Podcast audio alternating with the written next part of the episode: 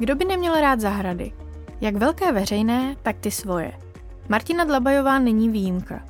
Proto si pro vás povídala s Ferdinandem Lefflerem, dnes už celosvětově prostulým zahradním architektem. O čem? Mimo jiné třeba o jeho cestě k profesi přes pozice vyhazovače, trávníkáře, zpěváka nebo ekologického plánovače.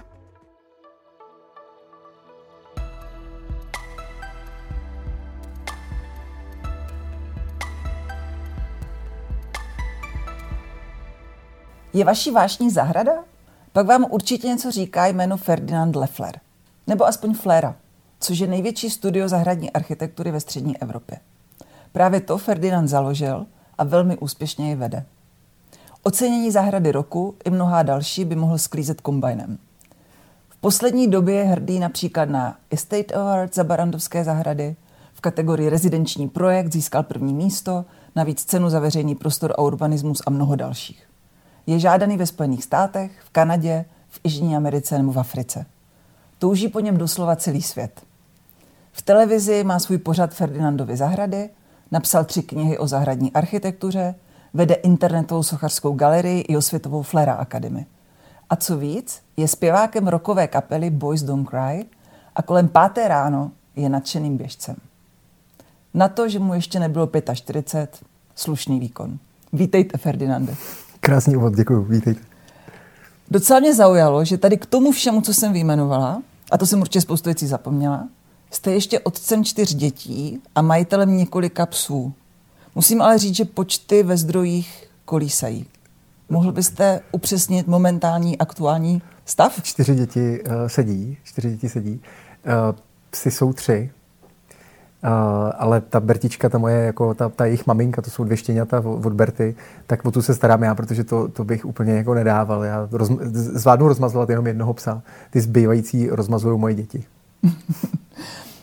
Stromy jste teda zasadil různě po světě, potomky jste splodil, jste žádaný a úspěšný. Jak ale víte, náš projekt není jenom o těch úspěších, ale spíše o událostech s minusovým znamínkem. Mm-hmm o hledání té správné cesty a o překážkách, které nás na ní potkávají. Dočetla jsem se o vás, že jste původně o profesi zahradního architekta vůbec nepřemýšlel. Pokud se nepletu, vystudoval jste krajinné inženýrství, aplikovanou ekologii na České zemědělské univerzitě v Praze, jenže pak jste zjistil, že to je spíš jako úřadování a mm-hmm. pustil jste ten obor k vodě. Mm. Věděl jste už tehdy, kam dál povedou vaše kroky? Měl jste nějakou představu, nějaký sen, nějakou touhu? No, já si hlavně myslím, že já jsem až do uh, skončení gymnázia byl přesvědčený o tom, že budu zubařem, že jsem byl celý, celý život připravený na to, že musím být zubař, protože moje babička byla zubařka a tak mi jako zahřívala to křesílko v té své ordinaci, že budu zubařem. A jak se to nějak blížilo a teď je vám těch 18, končíte ten gimpl, tak najednou ta zodpovědnost eh, a ta představa eh, začíná být konkrétnější, že byste opravdu měla být v té ordinaci každý den koukat lidem do úst a být teda tím, tím doktorem a já to, byla to ta doba, kdy jsem zakládal tu kapelu a kdy opravdu jsem chtěl dělat všechno, jenom ne eh, studovat medicínu. Eh, takže jak se to jako tak přiblížilo a najednou jsem si měl vybírat ty, ty přijímačky na tu vejšku, tak jsem mm, si poprvé opravdu jako vážně uvědomil, že si vybírám něco, co mě bude provázet celý život, že bych měl mít práci, do které se budu těšit. A v podstatě jsem neznal obor zahradní architektura například, který, který eh, si myslím, že kdybych tenkrát o něm věděl, tak jsem po něm asi sáhnul hned, protože když jsem se o něm dozvěděl, tak, eh, tak nějak jako najednou se mi potkali všechny ty, ta příroda, kreativita, lidi a všechno mm. dohromady najednou zacvaklo a já jsem najednou vlastně po roce a půl studia vysoké školy toho krajního inženýrství uh, zjistil, že existuje něco, na co se těším, až do studu a začnu dělat. A musím říct, že dneska přesně kladu svým dětem dost často tu nepříjemnou otázku, jako tak co přemýšlela si o tom, Mariánko, co si myslíš, takže bys mohla jednou dělat? Oni to nenávidějí samozřejmě mm. tuhle otázku mm. naprosto, ale já jim kladu tuhle otázku proto, abych vlastně zjišťoval, co je v té dané fázi života baví a co, co, by třeba jako, co by je těšilo, za čím by chtěli chodit. Jo. Fanda ten má jasno, ten by chtěl být ajťák, tak to, to je prostě jako fajn, ale proč ne? Jako, mm. chtěl by vyvíjet hry, protože mm. ho baví a to říkám, tak jo, tak třeba, jo, třeba proč by ne, proč by mohl skvělý. To je jedno z kreativních odvětví, to je, Ale chci říct, že Um, určitě vlastně já jsem celý Gimpl měl tak jako zatměno, velká party, pohodička a jako představa, že bych si měl vybrat práci, která mě bude um, bavit celý zbytek života a budu se těšit do práce. Um, mě vlastně napadla až fakt jako rok, rok a půl po studiích, na té vejšce, kdy po těch matematikách a fyzikách a chemích strašných vysokoškolských jsem najednou si říkal, já vlastně chci být jenom zahradníkem, já chci jenom sekat trávu a prostě dělat lidem radost, že si jim posadám o zahradu. Tak jsem eh, trošku utek z těch studií, naši tenkrát úplně, ty, ty mě úplně eh, skoro vydědili, prostě ty řekli, no tak počkej, ty jsi tady začal studovat vysokou školu, ty jdeš jako pryč a tohle. Tak jsem jel do Ameriky, na rok a na, do Anglie a do Ameriky. A tam jsem teda jel s tím, že se vrátím zpátky a budu normální zahradník se sekačkou, prostě jako žádný zahradní architekt. No ale tam jsem v té Americe měl to štěstí, jsem potkal pár kluků. Tam si taky zahradní architekt říká každý, kdo, kdo kromě toho sekání trávy umí taky rozmístit pár kytek po té zahradě. Takže jsem si uvědomil, že vlastně chci být zahradní architekt a vrátil jsem se zpátky. A k radosti mých rodičů jsem řekl, že teda nebudu jenom ten zahradník, ale že budu zahradním architektem. A, a, a tak se to stalo a pak už jsem jako věděl, co mám studovat a po čem si jít. No. Uh-huh. A uh, vy jste se vydal do světa, zkoušel jste tam kde co? Uh, jak se to, jako mladý muž, jako takový nějaký novodobý hippík a, a v Americe, ale jak se cítíte, když děláte knihovníka, tu pokrývače, tu natěrače, tu vyhazovače? Není to no. nějaký takový pocit ztracené existence? To je uh, dobrá otázka. To byl velmi náročný období to bylo. Já jsem tam ještě k tomu jel se svojí přítelkyní psycholožkou, která tenkrát studovala psychologii.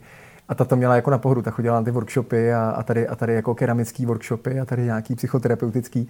A já jsem tam do toho v těch nočních klubech prostě do rána vyhazoval nějaký tam občas svetovaný eh, hosty a podobné jako věci. Musím říct, že jsem si tam jako hrábnul slušně na, na jako profese a, a řemesla, na který se asi úplně hned tak jako k ním nedostanu.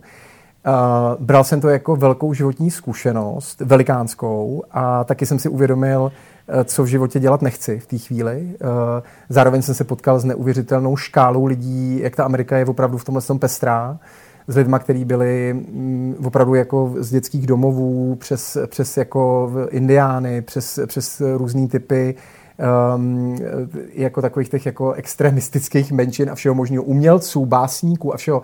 Zvlášť teda jako Minneapolis, musím říct, ta byla, ta byla neskutečně jako pestré, to je fakt jako temný místo Minneapolis, který je uh, neuvěřitelným způsobem tak jako drasticky poetický. Tam jsou je fakt pokérovaní všichni od hlavy až úplně k patě a jsou tak jako zvláštně, zvláštně depresivní ale má to svoji poetiku, jako hlubokou. Já jsem tenkrát bydlel s Irenkou Nefovou, se svojí kamarádkou, kterou jsem, která mě tam pozvala, kterou jsem měl hrozně rád, která budiší teda země lehká, tyjo, ta, ta, to schytala jako uh, od života prostě slušně, bohužel. A u té jsem prostě chvíli bydlel a tam mi dala přesně práci v nějakém tom nočním klubu tenkrát a byla to pro mě velká škola, kdy eh, jsem si tam nakoupil potom ty knížky té zahradní architektury, abych si vyvažoval to temno eh, toho mm. Minneapolis, tak jsem tam furt uh, listoval v těch nočních barech těma knížkama o té zahradní architektuře zelenýma, abych si vyvažoval trošičku jako tu, tu těžkou životní zkušenost, která tam byla, i to tím krásným prostě té architektury a tam mě z toho tak trochu jako dostával. Bylo to fakt jako za, uh, hodně krušný období. Hmm, hmm. A, a myslíte, že ti mladí by měli takhle jako si to vyzkoušet, třeba si šáhnout na všechny možné povolání, profese, anebo si třeba soustředit na, na jeden vysněný obor a jít si za ním? No já, já to... To je totiž těžké to radit vašim dětem no, třeba, no, no, že to, je, to, je, to je pravda. Já, já do dneška já si myslím, že tak, jak šel prostě ten Honza na tu, na tu, eh, do toho světa, prostě na tu zkušenou, tak já si myslím, že to je nejlepší věc, kterou by děti prostě v 18 letech měly dělat. Já si myslím, že ví, jako výběr vysoké školy v 18 letech je, je hrozný nesmysl, úplně totální nesmysl. Já si myslím, že prostě tam by mělo přijít k tomu, že ty děti, já jsem slyšel když, kdysi, že Madame Montessori radila, aby děti 16-17 let víceméně vodili od rodičů na farmy nikde, nikam kydat hnůj, hlavně se nic neučili a hlavně byli daleko od svých rodičů, mm-hmm. vyčistili si hlavy a povídali si o životě a o normálních věcech. A myslím si, že to je něco, co jim strašně chybí, že vlastně oni jsou pořád jako tady a teď si mají najednou v té deváté třídě vybrat jako už Gimpl nebo, nebo nějakou jinou střední mm. školu. Mm. Nedej bože, že se na ten Gimpl mm. nemůžou dostat a mají mm. se najednou ně, někam definovat. Mm. A to mě třeba osobně připadá jako strašně špatně, protože jako co deváťák jako ví, mm. co chce v životě dělat a potom upřímně řečeno, pokud nemáte opravdu super silnou náturu, že, že se tomu dokážete vzepřít, tak když už si pak vyberete toho nějakého číšníka kuchaře, který, protože vám nic jiného nezbyde, tak se z toho opravdu hrozně špatně pak vystupuje. Jo. Takže já bych si strašně přál, aby moje děti kdyby se jim podařilo dostudovat gimply, které je k ničemu nezavazují, a pak jeli někam na cesty a tam si, tam si opravdu osahali, co chtějí dělat, co je vlastně v životě opravdu baví a přijeli s tím a já jsem naprosto připravený na to, že když přijdou s tím, že chtějí opravdu vařit, eh, šít, eh, masírovat nebo dělat zahrady nebo cokoliv, tak a to dělají. Ale ať se fakt do školy těšej, do, do školy do práce, ať se mm-hmm. fakt do mhm. práce těšej. Mm-hmm. A čím víc nabídou zkušeností, než udělají to finální nějaký, ono není nic finální, ale musíte pak mít tu sílu, když už se něco rozjedete, že jo, pak máte třeba rodinu, tak tu sílu z toho vykročit nemá úplně každý. Mm. A já se mu nedivím. Je to jako těžký krok pak životní. Takže já bych každému přál, udělat těch zkušeností hodně předtím, než se, než se rozhodne, že to je to ono, co mu bude v životě dělat radost.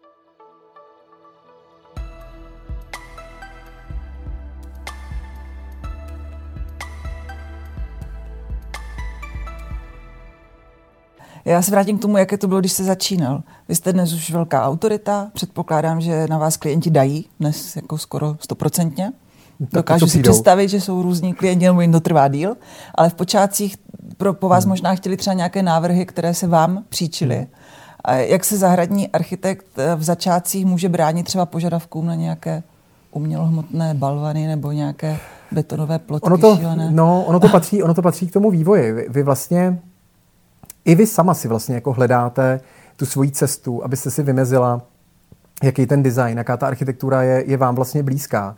Takže já jsem, mě to taky pár let trvalo, než jsem to označil a než jsem byl schopný si říct, hele, tohle, to já vlastně chci dělat. Mě vlastně baví zahrady, které jsou e, přírodě blízký a přitom jsou, přitom jsou jako v pohodě, prostě pro ty lidi, že jsou pohodlní a přitom přírodě blízký. Ale vy si to chvíli hledáte, takže poš- když za váma přijdou po škole a řeknou, hele, my tady chceme tujový ploty a trávníky, tak vy jste vy jste ráda, že máte práci a snažíte se je poslouchat, vnímat a děláte si sama názor na to, jak by to mělo vypadat, aby to bylo aby to bylo pěkný i za vás. Pak to doděláte, ty se na to koukáte, říkáte, to je nějaký umělohmotný, to je hrozně práce, že jo?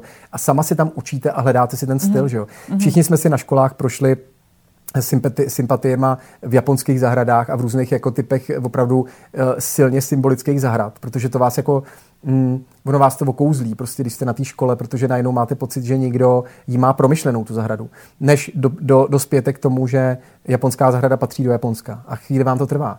Takže já se nedivím, když za mnou přijde klient, že chce japonský koutek ve své zahradě. Já se tomu vlastně nedivím, protože na to nemá to vzdělání a ta, ten japonský koutek je pro něj ta vlastně domáklá, pěkná část zahrady, ale vy musíte dorůst k tomu, abyste mu byla schopná říct, hele, mm, to nepatří do Čech, tohle není zen, prostě tohle, tohle, je, tohle je špatně, pojď hledat něco, co ti tu pohodu udělá v Čechách. Mm-hmm. Jak často se vám stává, že ty klienty musíte odmítnout, protože cítíte, že to nemůže fungovat prostě? Mm. A teď nemyslím to první se, to je první je jasné, to si řeknete prostě jo, ne, ale třeba už začnete něco dělat a teď si uvědomíte, ne, to je úplně slepá ulička. Musím tyhle klienty odmítnout. No já mám, já mám, já mám už dneska tu luxusní pozici, kterou si troufám říct, že jsme si odpracovali tím, že jsme těch zahrad udělali opravdu stovky, že když už za mnou přijde klient, tak opravdu zná moji práci a ví, co, ví, co vlastně mu chci mm. dát. Mm. Myslím si, že to je podobné, jako když přijdete do nějaký vyhlášené restaurace, kde, kde víte, co tam dělají za, za jídla a nechcete po nich něco, co na tom jídelním lístku není. Takže mně se tohle dneska nestává. Mm-hmm. Mně se to vlastně stane paradoxně jedině, když jsem na doporučení nějakého třeba architekta, kolegy a přijdou za mnou klienti, kteří neznají moji práci. Mm-hmm. Tak pak, pak jsem vždycky jako hodně obezřetný, protože vždycky říkám, hele, podívejte se důkladně na moji práci, já chci, abyste věděli přesně, co dělám, protože uh, ta představa o, o tom, jak si prostě pěknou zahradu, je tak asi jako, já se chci prostě pěkně oblíct. Jako, jo, to je nesmysl absolutní, to může mm-hmm. být uh, obrovská škála prostě všeho možného. Takže tohle se mi dneska nestává. Ale ano, když jsem, když jsem začínal ty, těch prvních, řeknu, jako klidně deset let prostě práce, bylo v tomhle jako velice těžký a vy jste takový ty tanečky s tím klientem, vysvětlit si navzájem, co mu, co mu chcete, co jste ochotní mu dát, co on chce, byly nesmírně vyčerpávající. A já ani nevím, jestli si dneska uvědomují vlastně moji architekti, který mám v Fléře, který přišli třeba přímo ze škol, jaký mají dneska luxus, že za náma chodí vlastně klienti, kteří už přesně vědí, co od nás chtějí. Jo. Protože takový ten moment, že jdete z kůží na trh a ten klient vám ale řekne, počkej, počkej, počkej, já to chci takhle, mm-hmm. prostě tak to bude, tak mm-hmm. ten se nám absolutně dneska neděje ve Fléře. Mm-hmm. Jo. Takže mm-hmm. přesně ve Fléře mám dneska 30, 30 eh, architektů, a řeknu to tak, že ty, kteří přišli z jiných ateliérů nebo jsou tam díl, tak ty si, ty si tohle jako totálně váží. Ty jako vědí přesně, co to je za diamant, že přijdou lidi, kteří chtějí naší práci, kteří už přijdou do té restaurace a chtějí ten náš pokrm. Ale ty mladí lidi, kteří přicházejí přímo ze škol, ty to berou jako totálně samozřejmý. Jo. Mm, Takže tam, mm. tam si kolikrát říkám, ty hele, měli byste vidět, jak to vlastně Možná by to měli zažít. Možná jo? by to měli zažít. Uh, jak dlouho bude trvat v České republice, než bude vypadat veřejný prostor všude, jako by ho dělala Flera? Hmm. Je tady spoustu skvělých ateliérů, kromě, kromě Flery, spoustu skvělých ateliérů.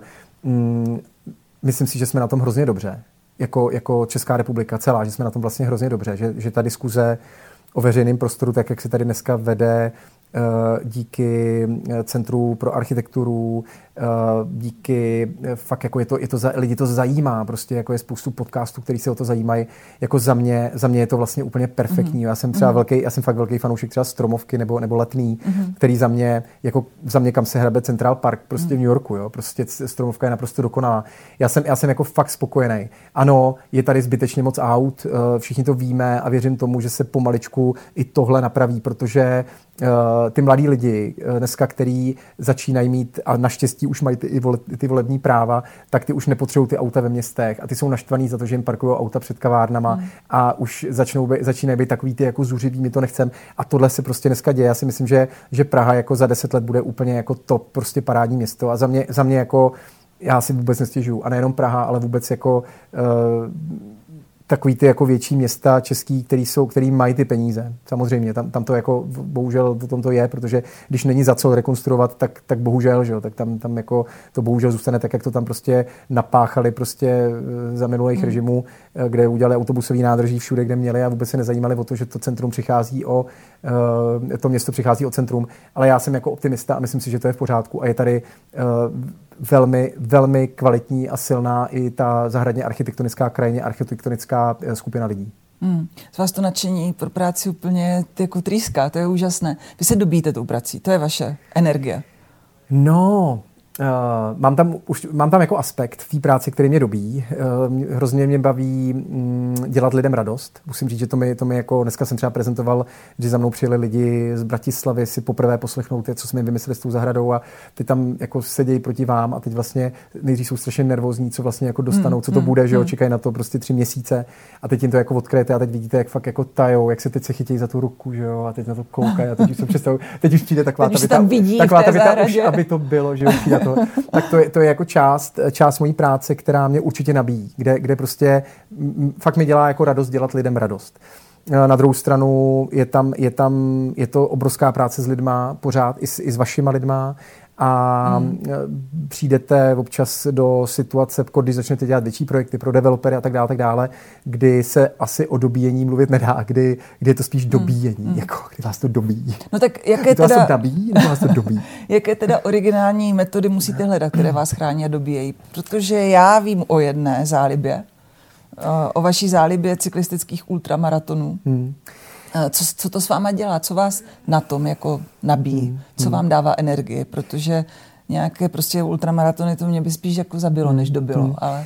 No já si, já, já jako, já si myslím, že um, moje práce je hlavně jako jednat s lidma, jako jedna jedna. Takhle prostě proti sobě a vlastně ty lidi vždycky čekají vás stoprocentního a, a, a vlastně intenzivního. Ty lidi na vás čekají rok, než, jim, než, než jako nejdřív se dostanete na jejich zahradu, něco, něco, něco.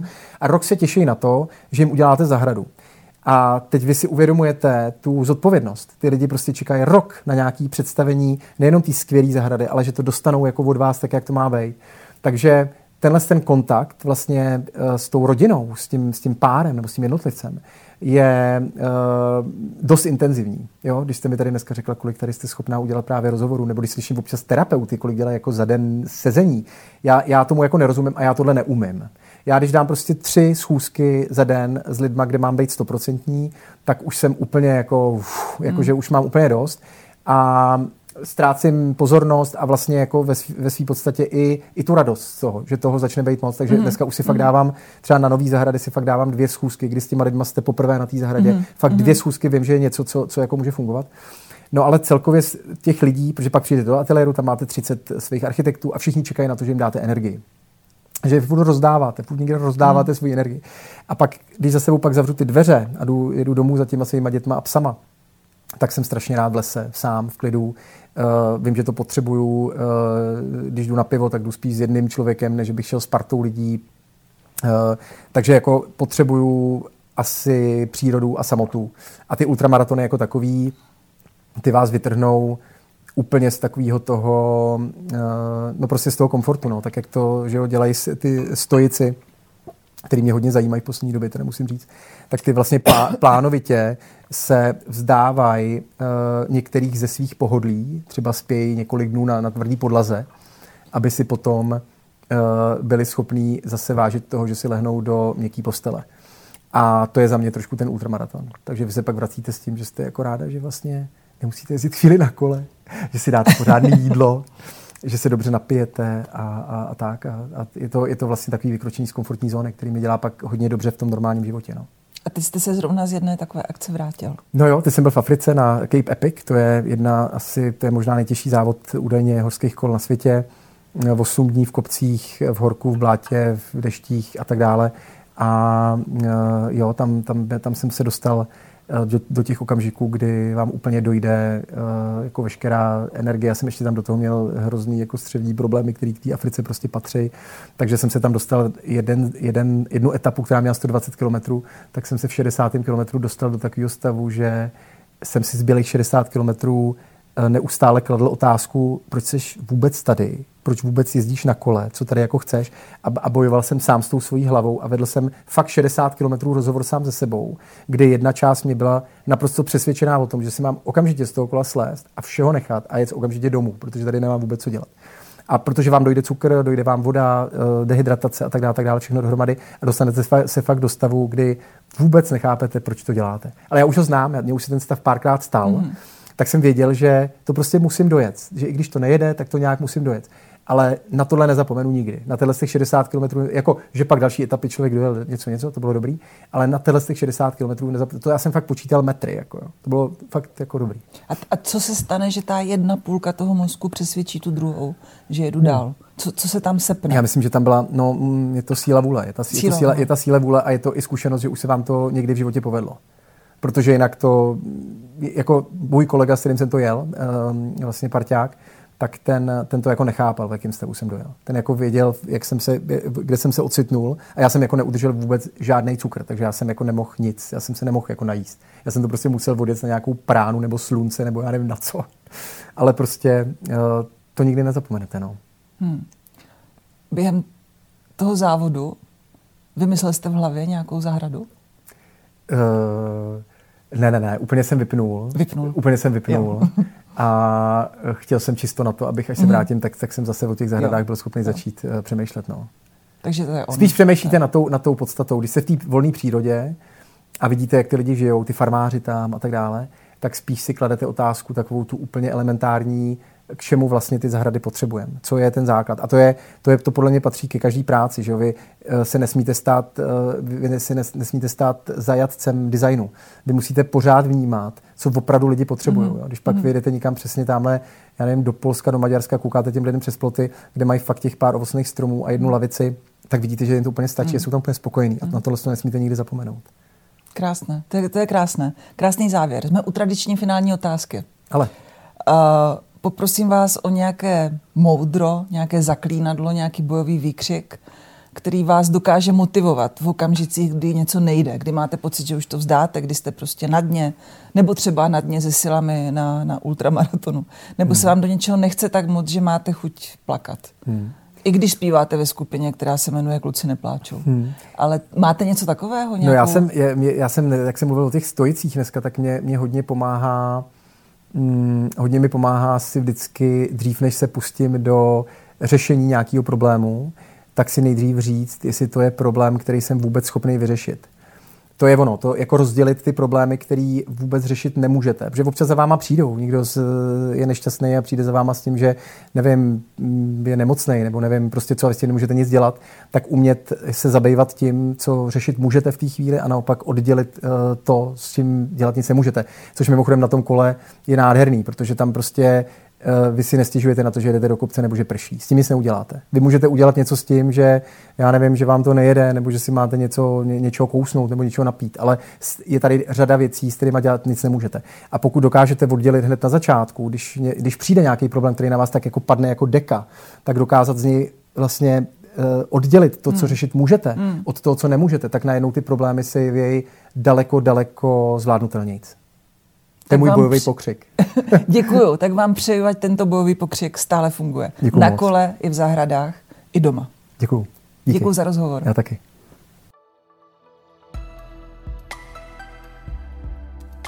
Poslouchali jste další díl podcastu, který je určen všem, kteří věří, že to jde. V rozhovorech Martiny Dlabajové s hosty, kteří už řekli jde to. Tak ahoj zase příště.